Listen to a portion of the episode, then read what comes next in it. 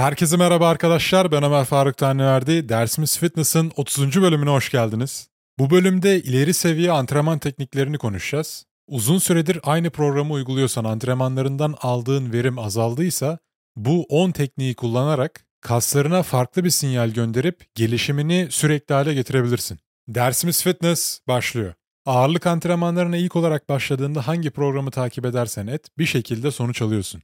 Ama bir süre sonra haftalar, aylar, yıllar geçtikçe antrenmanlarında uyguladığın yöntemler monotonlaştıkça gelişimin sekteye uğruyor. Bu yüzden aslında spora yeni başlayan insanların kas yapma hızı bu sporu uzun süredir yapanlara göre çok daha hızlı oluyor. Şimdi bu 10 ileri seviye antrenman tekniklerine geçmeden önce bir konuda uyarmak istiyorum. Şöyle bir algı içine bürünmüş olabilirsin. Ne kadar fazla komplike teknik uygularsam antrenmanımda o kadar hızlı gelişirim, ne kadar zorlarsam o kadar iyi şeklinde. Ne kadar fantezik şey denersen, kaslarını ne kadar zorlarsan, ne kadar tükenişe gidersen o kadar fazla gelişmeyeceksin. Sana en hızlı sonucu getirecek şey kaslarını uyguladığın optimal doz. Bu direnç toleransının altında antrenman yaptığında kasların gelişmeyecek yeteri kadar zorlamadığın için, üstünde antrenman yaptığında da çok fazla zarar verdiğin için sürekli toparlanmaya çalışacaksın. Kasların yolladığın strese adapte olmayacak.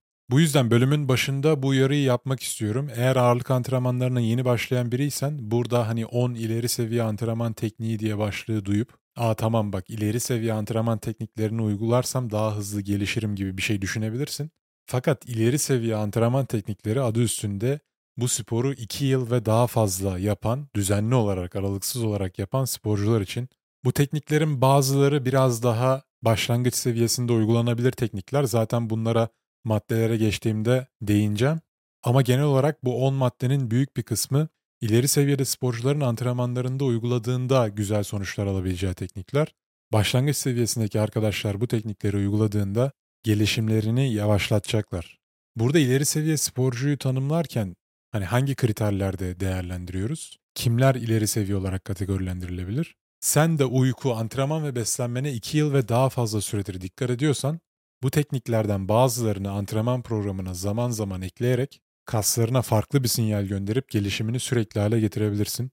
Hangi tekniği hangi durumlarda kullanman gerektiğini detaylarıyla birazdan bahsedeceğim.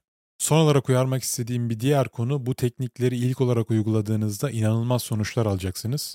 Tamam işte kas gelişimi için en etkili antrenman tekniğini buldum deyip bunu uzun süreli yaptığınızda tekrardan gelişiminiz sekteye uğrayacak. Bunları da antrenman programı gibi fazlara bölerek zaman zaman antrenman programınıza dahil edip zaman zaman çıkarmanız gerekiyor. Bir diğer konu bu tekniklerin hepsi farklı amaçlar için kullanılabilir. Maksimal genel güç artışı için farklı bir teknik, kas gelişimi için farklı bir teknik, kas dayanıklılığı, patlayıcı güç için farklı bir teknik kullanman gerekebilir. O yüzden bunlara da antrenman programında dikkat et. Antrenmanlarından elde etmek istediğin sonuç her neyse uyguladığın tekniğin bu amaca hizmet ettiğinden emin ol. Evet ilk tekniğimiz süperset. Bu antrenman tekniğini hepiniz biliyorsunuz. Mutlaka antrenmanlarınızda uygulamışsınızdır. Basitçe iki hareketin dinlenmeden arka arkaya uygulanmasına süperset deniyor. Bu teknik de kendi kategorisinde 3 farklı dala ayrılıyor. Bir tanesi pre-exhaustion denilen işte öncesinde kası yorma, tükenişe ulaştırma. Bunu nasıl uyguluyoruz? Antrenmanımızda yapacağımız çok eklemli hareketin öncesinde izole bir hareket seçiyoruz. Tek eklemli bir hareket. Ana hareket öncesinde o kası izole hareketle biraz yorup daha sonra ana hareketi yapıyoruz. Bu şekilde ana hareket bize çok daha zor geliyor. Bu tekniğe bir örnek verecek olursak mesela bench press yapmadan önce compound bir hareket, cable fly yapabilirsin, izole bir hareket. Göğüslerini yorabilirsin öncesinde. Daha sonra bench press yaptığında bench press'ten alacağın verim, aktivasyon daha da artacaktır. Bu tekniği aynı zamanda geliştirmekte zorlandığın kasların için de uygulayabilirsin. İşte bunun biraz daha hafif yöntemi neydi? Daha önceki bölümlerde bahsetmiştim. Priming dediğimiz şey. Hedeflediğimiz kas grubuna yönelik ana hareketi yapmadan önce mesela işte barfix çekmeden önce izometrik kasılmalarla, vücut ağırlığımızla yaptığımız hareketlerle ya da bant hareketleriyle, hafif hareketlerle kasa kan pompalayarak daha sonrasında temel hareketi yapıyoruz. Bu şekilde temel hareketten aldığımız verim maksimum seviyeye çıkmış oluyor. Bu pre-exhaustion'da da biraz daha bunun ileri seviye yapılmış halini düşün. Ana hareket öncesinde seçtiğin izole hareketle kasını pumplayıp daha sonra ana harekette maksimum zararı vermeye çalışıyorsun. Diğer örnekler mesela işte yana açış yapıp daha sonra overhead press yapmak olabilir. Yana açış izole bir hareket, overhead press çok eklemli, compound bir hareket. Daha sonra mesela makinaları kullanabilirsin. Leg extension yaptın, izole bir hareket. Daha sonra gittin, squat yaptın. Bu şekilde ana hareket öncesinde izole hareketi yaparak kaslarını tükenişe ulaştırabilirsin. Bir diğer süperset çeşidi iki compound hareketin birleşmesiyle oluşuyor. Bunda ilk başta zor hareketi yapıyoruz. Mesela örnek olarak bench press'i ilk yapıyorsun. Daha sonra yine bir compound hareket yapıyorsun ama biraz daha hafif. Mesela vücut ağırlığına yaptığın şınav olabilir. Bench press'in arkasından hemen şınav yaptığında süperset yapmış oluyorsun. Aynı kas grubu ikisi de compound hareket. Fakat ilk harekette, ana harekette kaslarını yorup bütün enerjini oraya verip daha sonra daha hafif, kolay bir hareketle tükenişe ulaşmaya çalışıyorsun. Arka arkaya arada dinlenme yok. Yine bunu row hemen arkasından pull-up şeklinde yapanlarınız olabilir. Row'da ağır kilo kaldırıyorsun. Pull-up'ta vücut ağırlığını kaldırıyorsun. Ama tabii şimdi burada kaç tane pull-up yaptığın da önemli.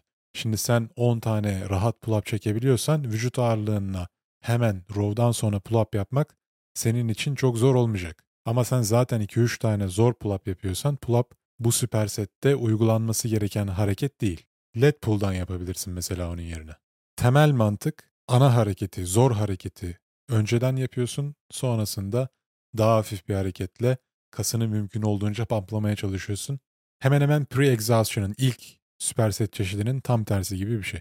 Üçüncü süperset çeşidi de zıt kas gruplarını çalıştıran iki hareketin arka arkaya yapılması. Mesela işte row, bench press. Biri sırtı çalıştırıyor, biri göğüs kaslarını çalıştırıyor.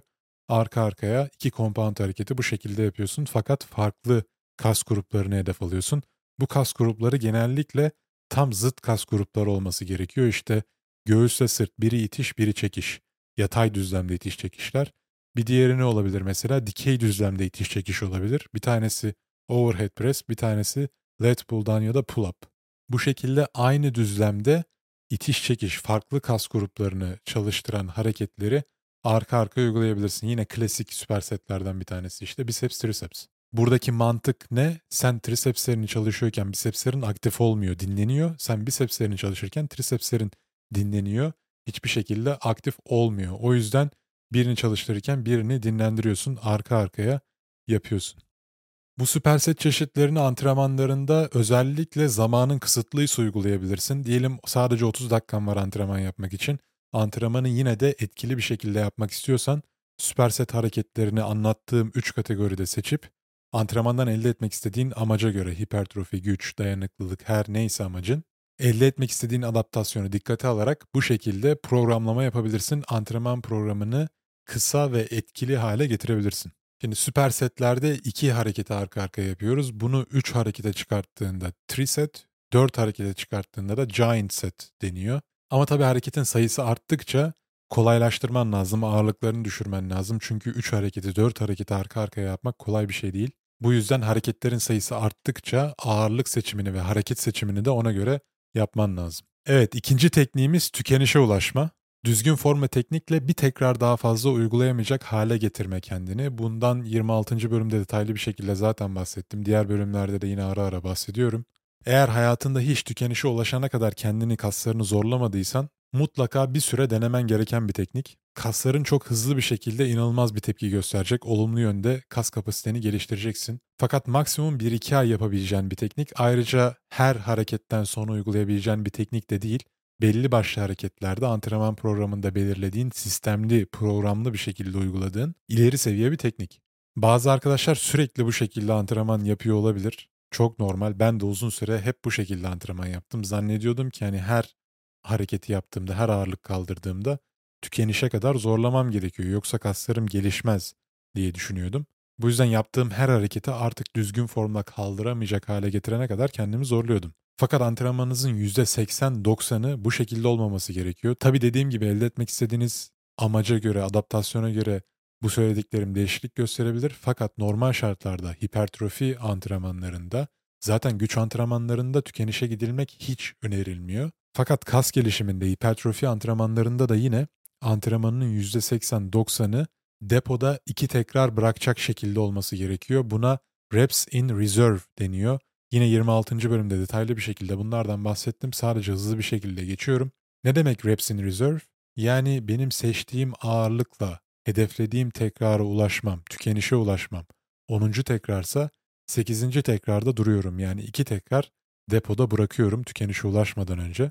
İşte buna bir diğer deyişle %80 şiddetli antrenman yapma da denilebilir. %70 şiddetli olduğunda 10 limitse 7'de bırakıyorsun şeklinde.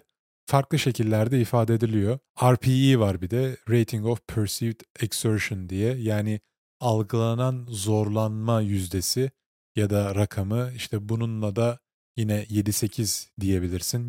%70-80 şiddetli antrenman yaptığını gösterir ya da reps in reserve 2-3 diyebilirsin. 2-3 tekrar depoda bırakma şeklinde ifade ediliyor. Tükenişe ulaşma antrenmanlarının bir avantajı sen belli hareketlerde kaslarını, sınırlarını zorladığın zaman ister istemez sınırın da kapasiten de genişliyor.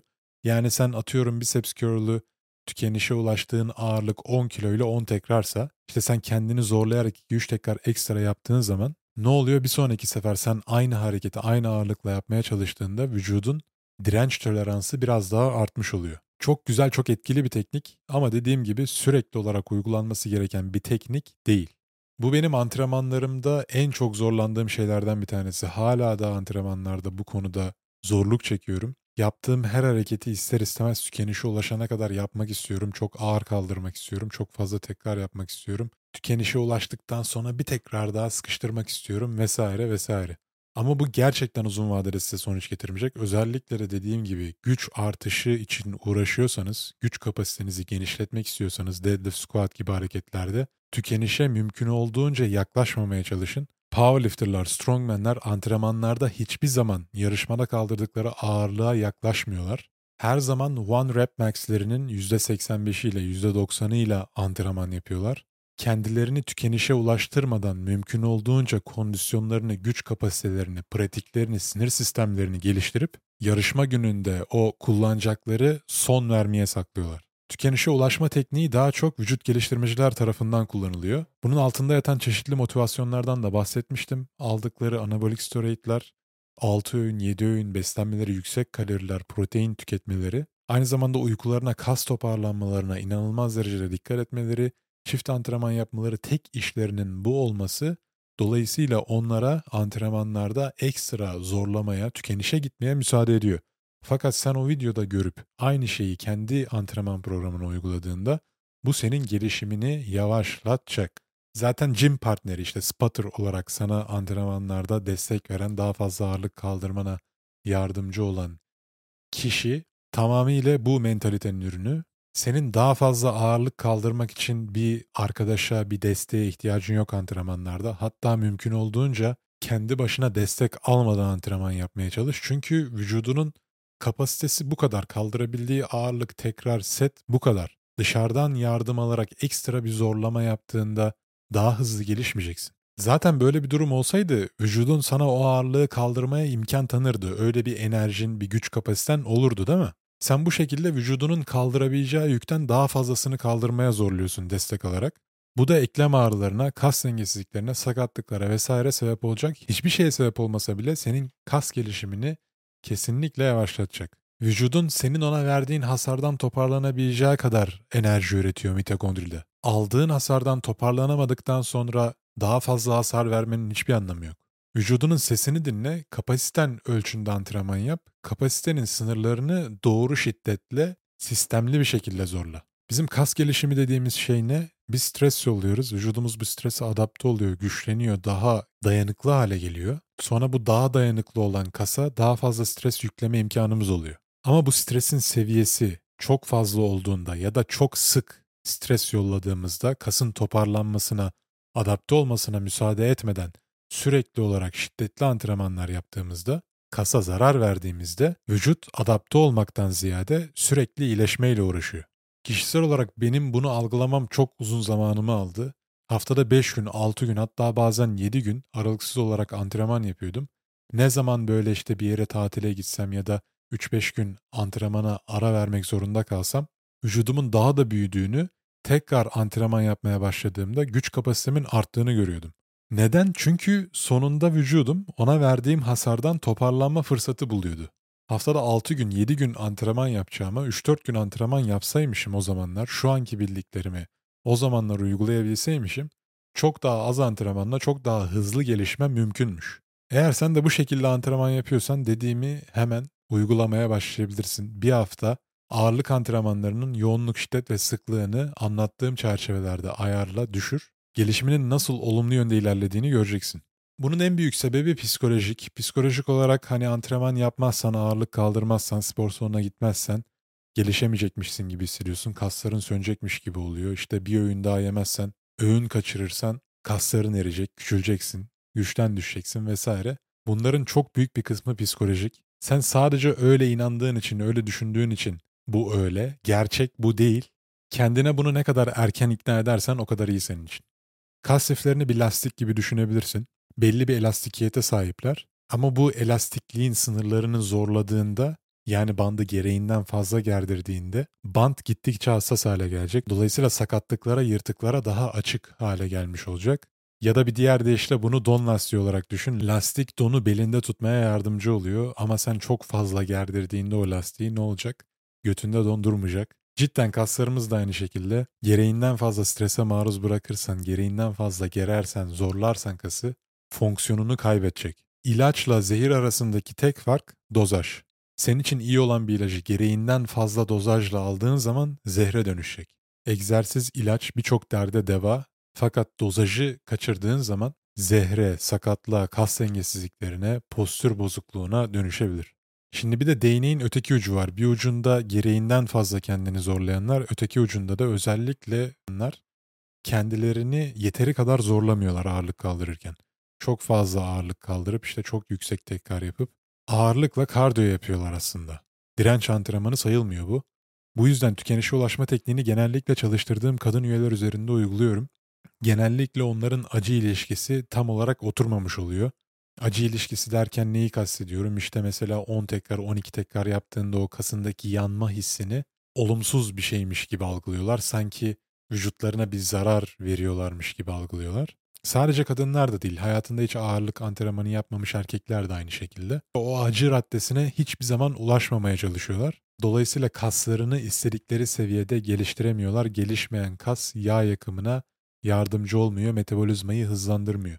Tabii bunun birçok sebebi var. Bazıları da ağır kilo kaldırmak istemiyor çünkü ağır kilo kaldırınca işte şişeceğini düşünüyor, daha da kilo alacağını, kilolu görüneceğini düşünüyor. Zaten biz birlikte çalışmaya başlamadan önce kadın üyelerle ya da işte bu tarz erkek üyelerle daha önce ağırlık antrenmanı yapmamış. Bak en baştan söyleyeyim ben senin gibi olmak istemiyorum.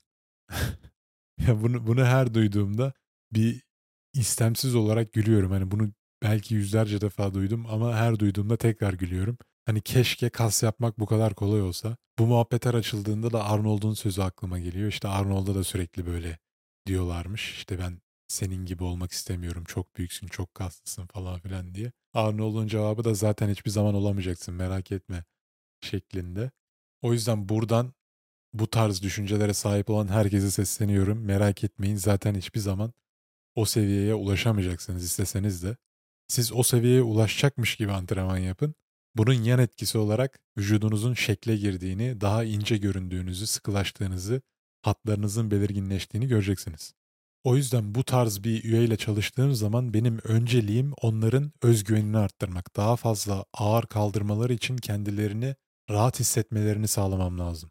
Çünkü ben biliyorum ki onlar daha ağır kilo kaldırabildikçe kas kütleleri artacak. Hedefledikleri amaç her neyse, yağ yakma, kilo verme, kas yapma neyse o bu. Güç kapasiteleri arttığında, kas kapasiteleri arttığında istedikleri hedefe, istedikleri ideal fiziğe çok daha hızlı bir şekilde ulaşacaklar. O yüzden Hiyerarşik sıralamada öncelikle belli başlı hareketlerin tekniğini öğretmeye çalışıyorum. Düzgün formla, yavaş tempoyla kas zihin arasındaki bağlantıyı kurmaya çalışıyoruz. Sinir sistemini geliştiriyoruz. Bol bol pratik yapıyoruz. Hareket oturduktan sonra yavaş yavaş ağırlıkları arttırmaya başlıyoruz. Güç kapasitemizi arttırmaya başlıyoruz.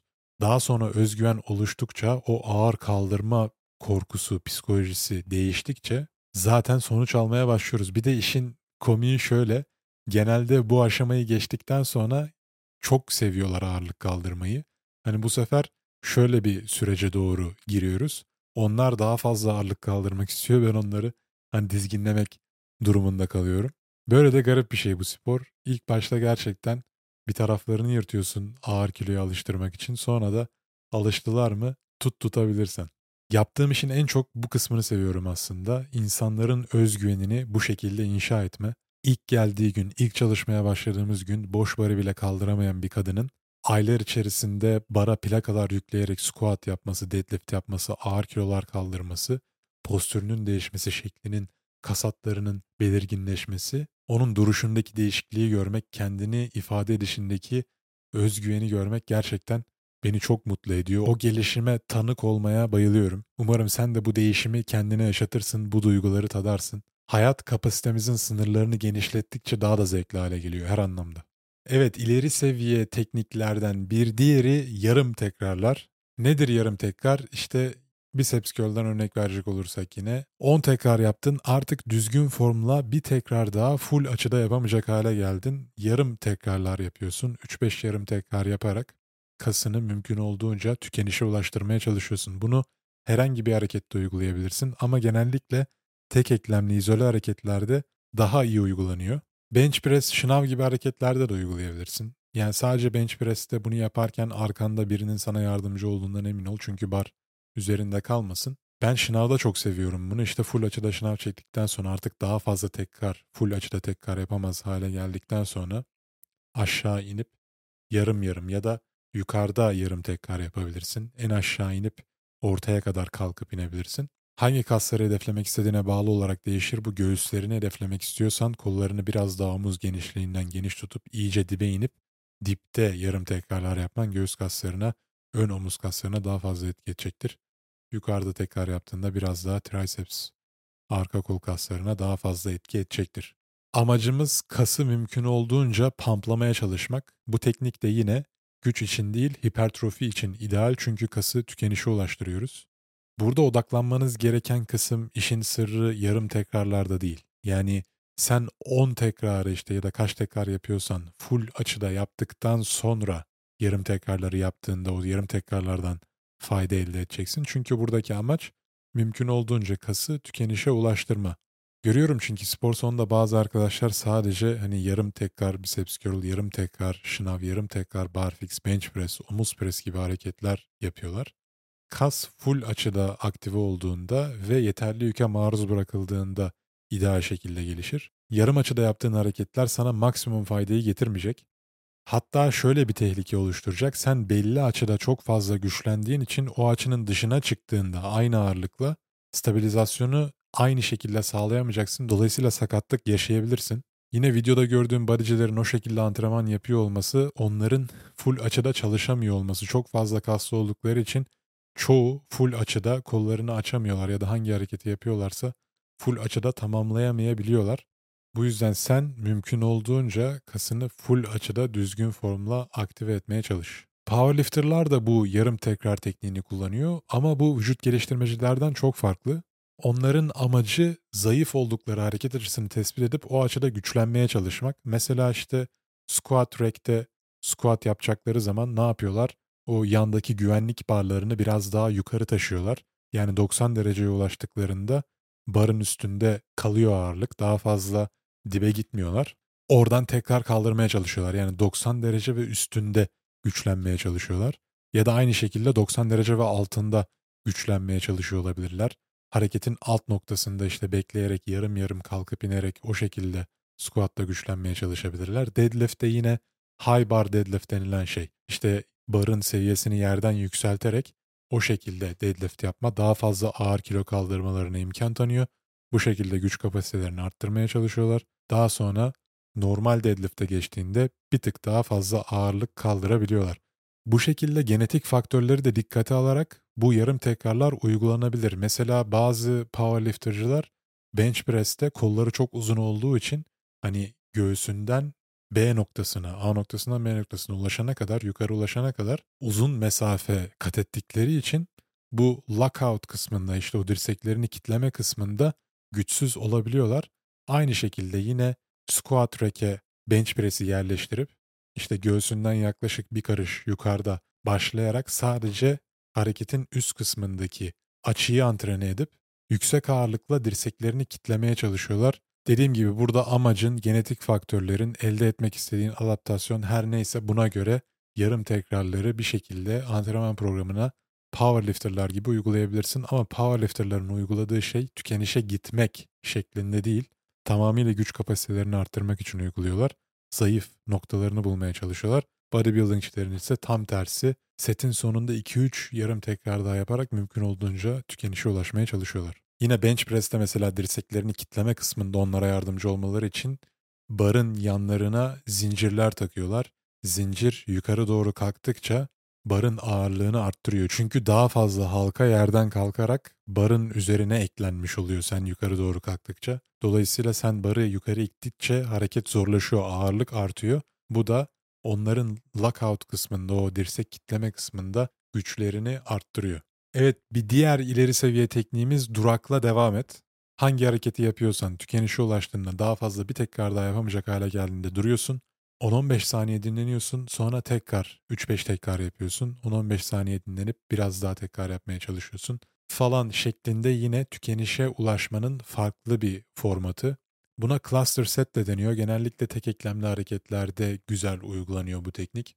İşte biceps curl'den yine örnek verecek olursak 5 tekrar yaptın seçtiğin ağırlıkla. Ondan sonra 5-10 saniye dinlendin, bir 5 tekrar daha yaptın, 5-10 saniyenin 5 tekrar daha şeklinde 20 tekrara kadar ulaşmaya çalışıyorsun.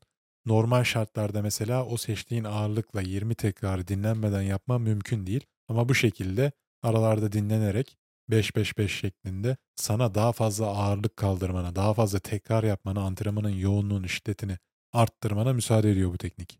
Bu tekniği özellikle geliştirmekte zorlandığınız kas gruplarında uygulayabilirsiniz. İşte omuzlarda güzel oluyor, lateral raise'lerde kullanabilirsiniz. Zaten çok fazla ağır kilo kaldıramadığın için yana açışta seçtiğin kiloyu böyle 5-5-5 şeklinde aralarda dinlenerek arka arkaya uygulaman, çok tekrar yapman kas gelişimini kesinlikle arttıracaktır. Bir diğer tekniğimiz set arası gerdirme. Nedir bu teknik? Setten sete geçerken yani hareketi bitirdim 10 tekrar yapıyorum deme. Mesela overhead triceps extension. Bu harekette çok seviyorum ben bu tekniği uygulamayı. Dumbbell'ı başının üzerinde kaldırdın, indirdin, kaldırdın, indirdin, 10 tekrarı yaptın. Daha sonra dumbbell'ı bırakmadan kollarını aşağı doğru indirip hareketin alt noktasında mümkün olduğunca tricepslerinde, arka kol kaslarında gerginlik yaratarak mümkün olduğunca 5-10 saniye o gerginliği korumaya çalışıyorsun.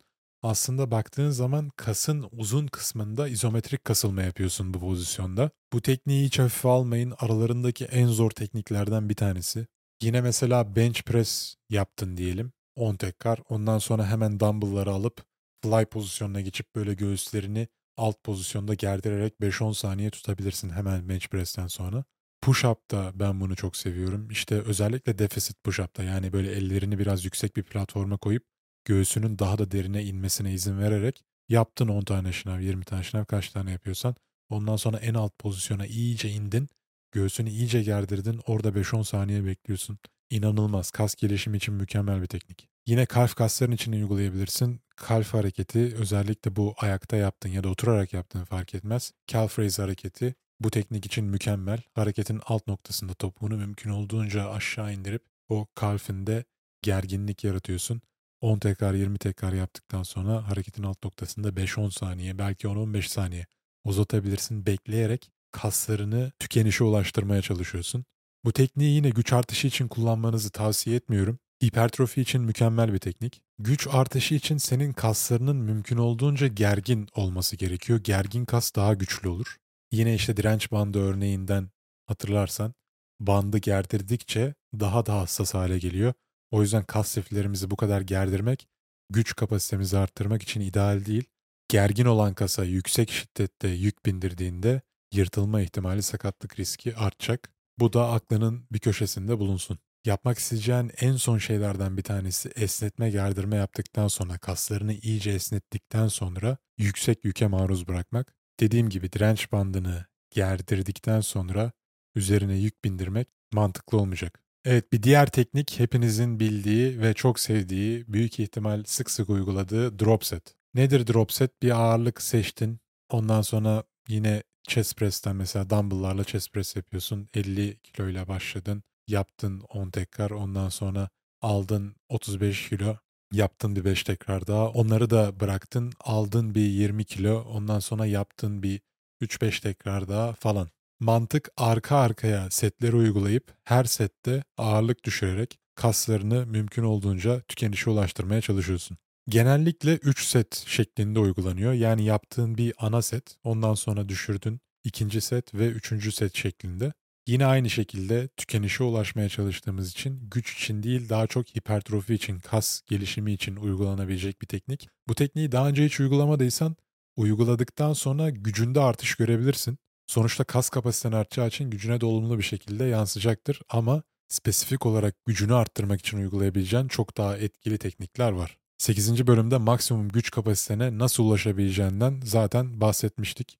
O bölümü dinlemeyenler oradan bilgi edinebilirler. Bu teknik genellikle yine izole hareketler için etkili oluyor. İşte biceps curl, triceps extension, compound hareketlerde de yapabilirsin. Mesela barbell bench press ama bir arkadaşa ihtiyacın var. Sen tekrar kalkıp ağırlıkları düşürüp tekrardan bench'e yatıp hani her sette bunu yaptığında soğuyacaksın hem de yeteri kadar hani hareketin tekniğine uygun bir metot izlememiş olacaksın. O yüzden bir arkadaşınla yapıyorsan arkadaşın hızlı bir şekilde plakaları düşürüp öncesinde zaten plakaların yüklenme sırasını da o şekilde ayarlaman lazım. İşte 45 yükledin ondan sonra 25 yükledin 10 yükledin 5 yükledin mesela. Hani her sette ne kadar plaka düşeceğini ne kadar tekrar yapacağını önceden planlayıp o şekilde arkadaşınla koordineli bir şekilde hareket etmen gerekiyor. Ben drop setleri en çok makinede tercih ediyorum. Çünkü kolay oluyor. Makinede direkt pini çıkartıp takıyorsun istediğin kiloya. O şekilde vakit kaybetmeden arka arkaya 3 seti uygulayabiliyorsun. Cable'da yine yapabilirsin. Mesela lateral raise'de, fly'da uygulayabilirsin. Yine aynı şekilde cable'da. Kas gelişimi için güzel bir teknik. Drop setler Smith Machine'de de güzel oluyor. Mesela bench press yaparken belli bir düzlemde hareket ettiği için daha kontrollü bir şekilde istediğin miktarda ağırlık kaldırmana müsaade ediyor. Evet bir sonraki tekniğimiz yavaş tempo tekniği. Bu teknik aslında hapishanelerde popüler olmuş. Tabii çok daha öncesinde uzun süredir uygulanan bir teknik ama Amerika'daki hapishanelerde popüler olan bir teknik aynı zamanda. Şimdi suçlular yeteri miktarda ağırlığa sahip değiller içeride. Bir süre sonra güç kapasiteleri artıyor. Daha fazla ağırlığa ihtiyaç duyuyorlar ama daha fazla plaka yok. O yüzden hareketi kendilerine zorlaştırmak için çeşitli yöntemler deniyorlar. Bu yöntemlerden bir tanesi de aynı ağırlıkla hareketi mümkün olduğunca yavaş şekilde yapma. İşte bench press yapacağını düşünürsen hareketin eccentric negatif kısmında yani barı aşağı göğsüne doğru indiriyorken mümkün olduğunca yavaş. Aşağıda belki biraz bekletiyorsun sonra yavaş bir şekilde concentric pozitif kısmında da yine yavaşça kaldırmaya çalışıyorsun. Burada süre arttıkça hareketin dolayısıyla zorluğu da artacak. Hem çok eklemli hem tek eklemli hareketlerde kullanabilirsin. Güç artışı için mükemmel bir teknik. Çünkü bundaki amacımız tükenişe gitmek değil. İlk tekrardan itibaren hep yavaş tempo ile çalışıyoruz. Hatta güç artışı için mükemmel bir teknik. Hareketin negatif kısmında kas sifleri birbirinden uzaklaştığı için kırılgan hale geliyorlar. Dolayısıyla kasa en fazla zararı biz hareketin negatif kısmında, eksentrik kasılma kısmında veriyoruz. Bu yüzden kas sifleri birbirinden uzaklaşıyorken ne kadar yavaş tempoda uygularsak hareketi, kaslarımıza yüklediğimiz stres de o kadar artacak. Fakat bu teknikte sadece hareketin negatif kısmında değil, aynı zamanda pozitif kısmında da mümkün olduğunca yavaş hareket etmeye çalışıyoruz.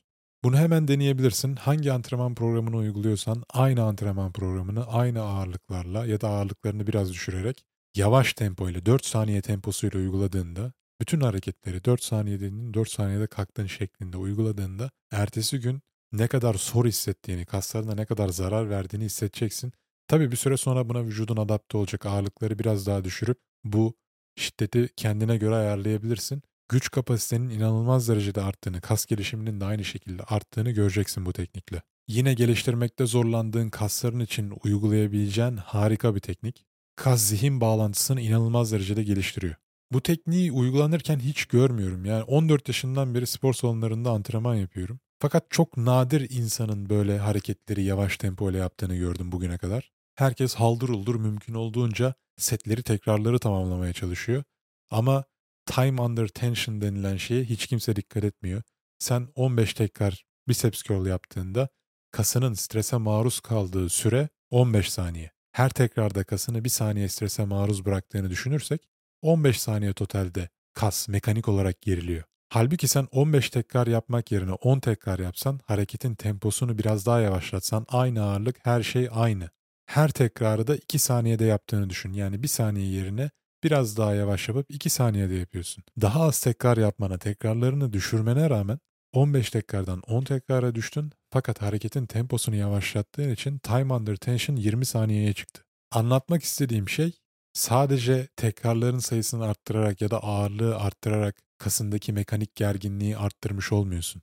Hareketin temposunu yavaşlattığın zaman, o kas zihin bağlantısını kurduğun zaman, kaslarındaki gerginliği gerçekten hissedebildiğin zaman, içten kasılma yaratabildiğin zaman kas aktive oluyor, gelişiyor. Nedense böyle bir algı var insanlarda. İnsanlar bir telaş içinde antrenman yaparken mümkün olduğunca hızlı bitirmeye çalışıyorlar. Yani 15 tekrara ulaşınca kas birdenbire sihirli bir şekilde gelişmiyor. Senin o 15 tekrarı nasıl yaptığın, kaslarını ne kadar aktive edebildiğin sonucu belirleyecek şey bu. Amaç A noktasından B noktasına mümkün olduğunca hızlı şekilde gitmek değil. Nasıl gittiğin kas gelişimini büyük ölçüde etkiliyor. Yavaş tempo kademeli zorlaştırma tekniklerinden bir tanesi. Her zaman bardaki ağırlığı arttırarak kendini zorlamak zorunda değilsin. Hareketin temposunu aynı ağırlıkla yavaşlattığın zaman yine aynı şekilde kademeli olarak zorlaştırmış olacaksın o hareketi kendine. Ve ağırlığı sürekli arttırmak zorunda kalmayacağın için bu teknikle eklem ve kas sağlığın için de güvenli. Evet bir sonraki ileri seviye tekniğimiz izometrik kasılma. 19. bölümde bundan detaylı bir şekilde bahsetmiştim. Burada kısaca tekrar değinmek istiyorum. Bunu antrenmanlarda yaptığın hareketlere iki şekilde uygulayabilirsin. İşte mesela bench press yaptıktan sonra barı yerine koydun, kalktın, göğüslerini mümkün olduğunca sıkıp aynaya karşı poz verdin, izometrik olarak kaslarını kasmaya çalıştın. Ya da biceps curl yaparken dumbbellları, barı neyse bıraktın, mümkün olduğunca bisepslerini sıkarak poz vererek gerginliği, o izometrik kasılmayı arttırmaya çalışıyorsun. Birinci yöntem vücut ağırlığına içten kasılma yaratma. İkincisinde de yine aynı şeyi bir ağırlık yardımıyla yapabilirsin. İşte 10 tekrar yaptın normal bench press'ini, biceps curl'ını neyse. Ondan sonra ağırlıkları 90 derecede ya da hangi pozisyonda kendini daha zayıf hissediyorsan hareketin açısına göre de değişir bu. Tutup mümkün olduğunca kaslarında izometrik kasılma yaratmaya çalışıyorsun. Bir diğer örnek cable row olabilir. İşte cable row'da kendine doğru çektin, çektin, çektin. 10 tekrar yaptın. Sonra 11. tekrarda çekip tuttun. Mümkün olduğunca sırt kaslarını sıkmaya çalışıyorsun. Aslında baktığın zaman bu teknik izometrik kasılma tekniği set arası gerdirme tekniği ile hemen hemen aynı. Ama set arası gerdirme tekniğinde kasın uzun bölümünde izometrik kasılma yapıyorsun. Yani esnetiyorsun kası. O pozisyonda izometrik kasılma yapıyorsun. Bunda konsantrik kısmında kasın mümkün olduğunca kısa kısmında en güçlü kısmında izometrik kasılma yapıyorsun. Tek fark bu. Evet bir diğer tekniğimiz 10 çarpı 10. Buna German Volume tekniği diyorlar. Alman usulü. Genellikle çok eklemli compound hareketlerde kullanılıyor. Seçtiğin hareketi 10 set 10 tekrar yapıyorsun. Normal aralarda dinleniyorsun vesaire.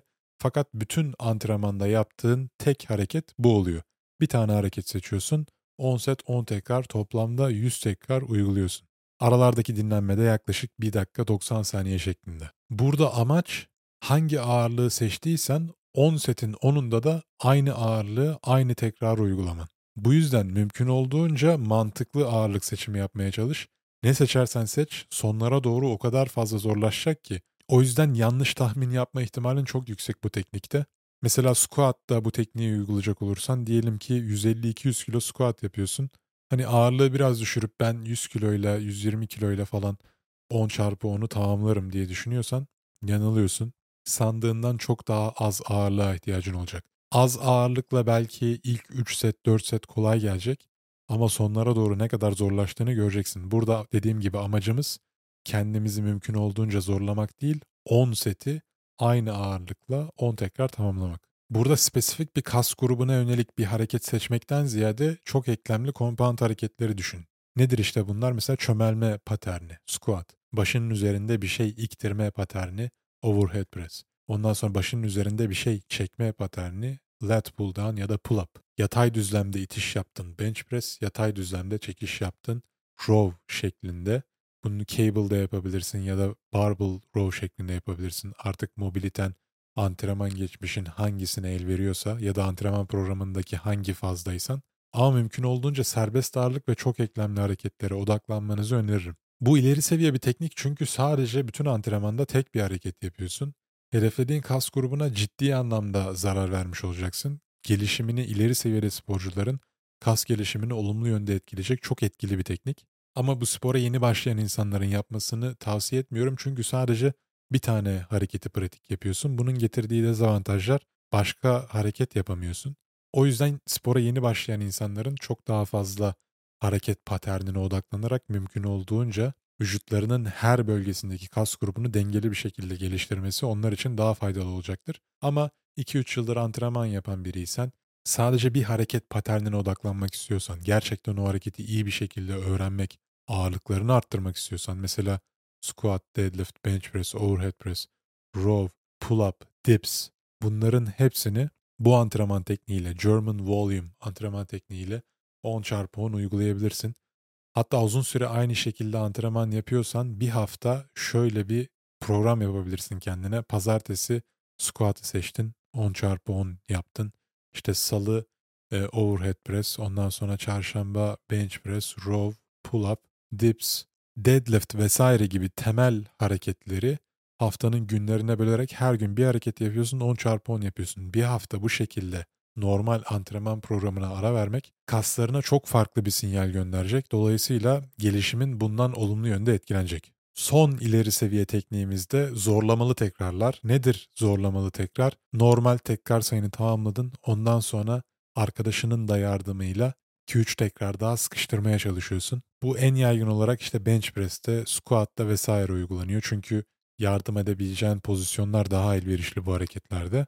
Çok uzun süre bu tekniği kullandım. Hep bu şekilde antrenman yapıyordum. Fakat son 4-5 yıldır bir kere bile bu şekilde antrenman yapmadım. Çünkü kas gelişimine her ne kadar katkıda bulunan bir teknik olsa da o 2-3 tekrar yapmaya çalışırken şekilden şekile girmen, baskın tarafın yükü daha fazla devralması kas dengesizliklerine, postür bozukluklarına sebep oluyor. Mümkün olduğunca bu tekniği uygulamanızı tavsiye etmiyorum. Dediğim gibi kendin kaldırabiliyorsan kaldır. Restten pauzu uygula. İşte yapabildiğin kadar yaptın, ondan sonra bıraktın, biraz dinlenip tekrardan biraz daha yaptın şeklinde. Mümkün olduğunca başka bir insana ihtiyaç duymadan yapabileceğin, tükenişe gidebileceğin teknikleri uygulamaya çalış. Çünkü yardım alacağın insanın sana nasıl yardım edeceğini bilmiyorsun. Şimdi dengesiz bir şekilde yardım edebilir. Zaten senin bir tarafın bir tarafından biraz daha güçlü. Onun da dengesiz yardım etmesiyle sakatlıklar vesaire ulaşabilir. Hiçbir şey oluşmasa bile en kötü ihtimalle kas dengesizlikleri uzun zamanda da postür bozukluklarına sebep olacak. Sana yardım eden kişinin bilgisi, tecrübesi çok önemli. Mesela bench press. Bench press'te nasıl yardım edilmesi gerekiyor? Diyelim ki sen 10 tekrarı hedefliyorsun değil mi? Senin spotter'ın sana 8. tekrarda yardım etmeye başlaması gerekiyor. Senin tükenişe ulaşmanı beklemeden yavaşça parmaklarıyla böyle barı kavrayıp arkada biceps curl da yapmıyor. Parmaklarıyla barı kavramadan yavaşça senin tempona ayak uydurmaya çalışıyor. Ağırlığı yine sen kaldırıyorsun ama bardan 5 kilo 10 kilo hafifletiyor desteğiyle. Senin tempona ayak uyduruyor. Mümkün olduğunca bar pürüzsüz bir şekilde işte diyelim 10 tekrar yapabiliyorsun o ağırlıkla. 8. tekrarda yardım etmeye başladı. 2 tekrarda zorlamalı tekrar yapacaksın. Amacın 12'ye ulaşmak. Son 4 tekrarda o 8 tekrara kadar ki geldiğin tempoyu korumaya çalışıyorsun. Yani sen koruyamayacaksın ama senin spotter'ın bu tempoyu korumana yardımcı olacak şekilde sana destek olması gerekiyor. Aksi takdirde sen aşağıda böyle zorlanıp şekilden şekile girip bir taraftan daha fazla destek alıyorsan ve o da arkada yine aynı şekilde zorlanıyorsa, deadlift yapmaya çalışıyorsa ya da işte biceps curl yapmaya çalışıyorsa bu zaten ağırlığın çok fazla olduğunu gösterir. Sen bench press yaparken arkada duran kişinin görevi senin formunu bozmana müsaade etmemesi gerekiyor. Senin formun bozulmadan önce 8. tekrarda sana yardıma gelip 12. tekrara kadar formunu, temponu bozmadan seninle birlikte sana eşlik etmesi gerekiyor. O yüzden ne çok yardım ne çok az yardım doğru desteği ayarlaması gerekiyor. Bu da gerçekten çok az insanın yapabileceği bir şey. Spor salonundan çevirdiğin herhangi bir insanın yapabileceği bir şey değil kesinlikle. Buna da dikkat edin. Ağır kilo kaldırırken spotter'ın arkada yaptığı bir hata senin sakatlanmana direkt yol açacaktır. Ben bu şekilde sakatlandım. Göğsüm yırtıldı bench press yaparken. Tabii bunun birçok daha sebebi var. Sadece spotter'dan kaynaklı bir olay değil ama spotter ne yaptığını biliyorsa sizin sakatlığınızı önleyebilir. Sürekli bu şekilde antrenman yapanlar, antrenman partneriyle birbirlerini zorlayarak, motive ederek ağırlık kaldıranlar er ya da geç postür bozukluklarıyla, kas dengesizlikleriyle ya da ciddi sakatlıklarla yüzleşecekler. Ayrıca sürekli bu şekilde antrenman yaptığında ertesi gün kollarını kaldıramayacak hale gelene kadar, kas ağrısı hissedene kadar kendini zorladığında performansın da bundan olumsuz yönde etkilenecek. Sen belki bir gündeki şiddeti, yoğunluğu tavana çıkartmış oluyorsun, kendini paralamış oluyorsun. Kas gelişimi için bunun iyi olduğunu düşünüyorsun. Ama ortalamaya baktığında haftalık ortalamada ertesi gün bir sonraki gün performansın bundan olumsuz yönde etkileniyor. Sen her gün insan gibi antrenman yaptığında hem kasına yolladığın sinyali belli aralıklarla normal dozda göndermiş olacaksın hem de her antrenmana taze bir şekilde o verdiğin hasardan toparlanmış bir şekilde geleceksin. Performansın her zaman stabil bir şekilde hatta belki artarak devam edecek. Kas gelişimi için süreklilik şiddetten daha önemli. Antrenmanlarınızı sürekli hale getirmeye çalışın. Tek günde maksimum zararı vermeye çalışmayın. Evet bugün kas gelişiminizi olumlu yönde etkileyecek 10 ileri seviye teknikten bahsettik. Umarım antrenmanlarınızda uyguladığınızda güzel dönüşler alırsınız. Bu bölümde bahsetmediğim ama sizin uyguladığınız ileri seviye bir teknik varsa yorumlarda bahsedebilirsiniz. Ya da bahsettiğim tekniklerden en çok hangisini sevdiniz? Antrenmanlarınızda hangisini daha çok uyguluyorsunuz? Tecrübeleriniz, hisleriniz neler? Bunları paylaşabilirsiniz. Hepinize sağlıklı, huzurlu haftalar diliyorum. Bir sonraki bölümde görüşmek üzere.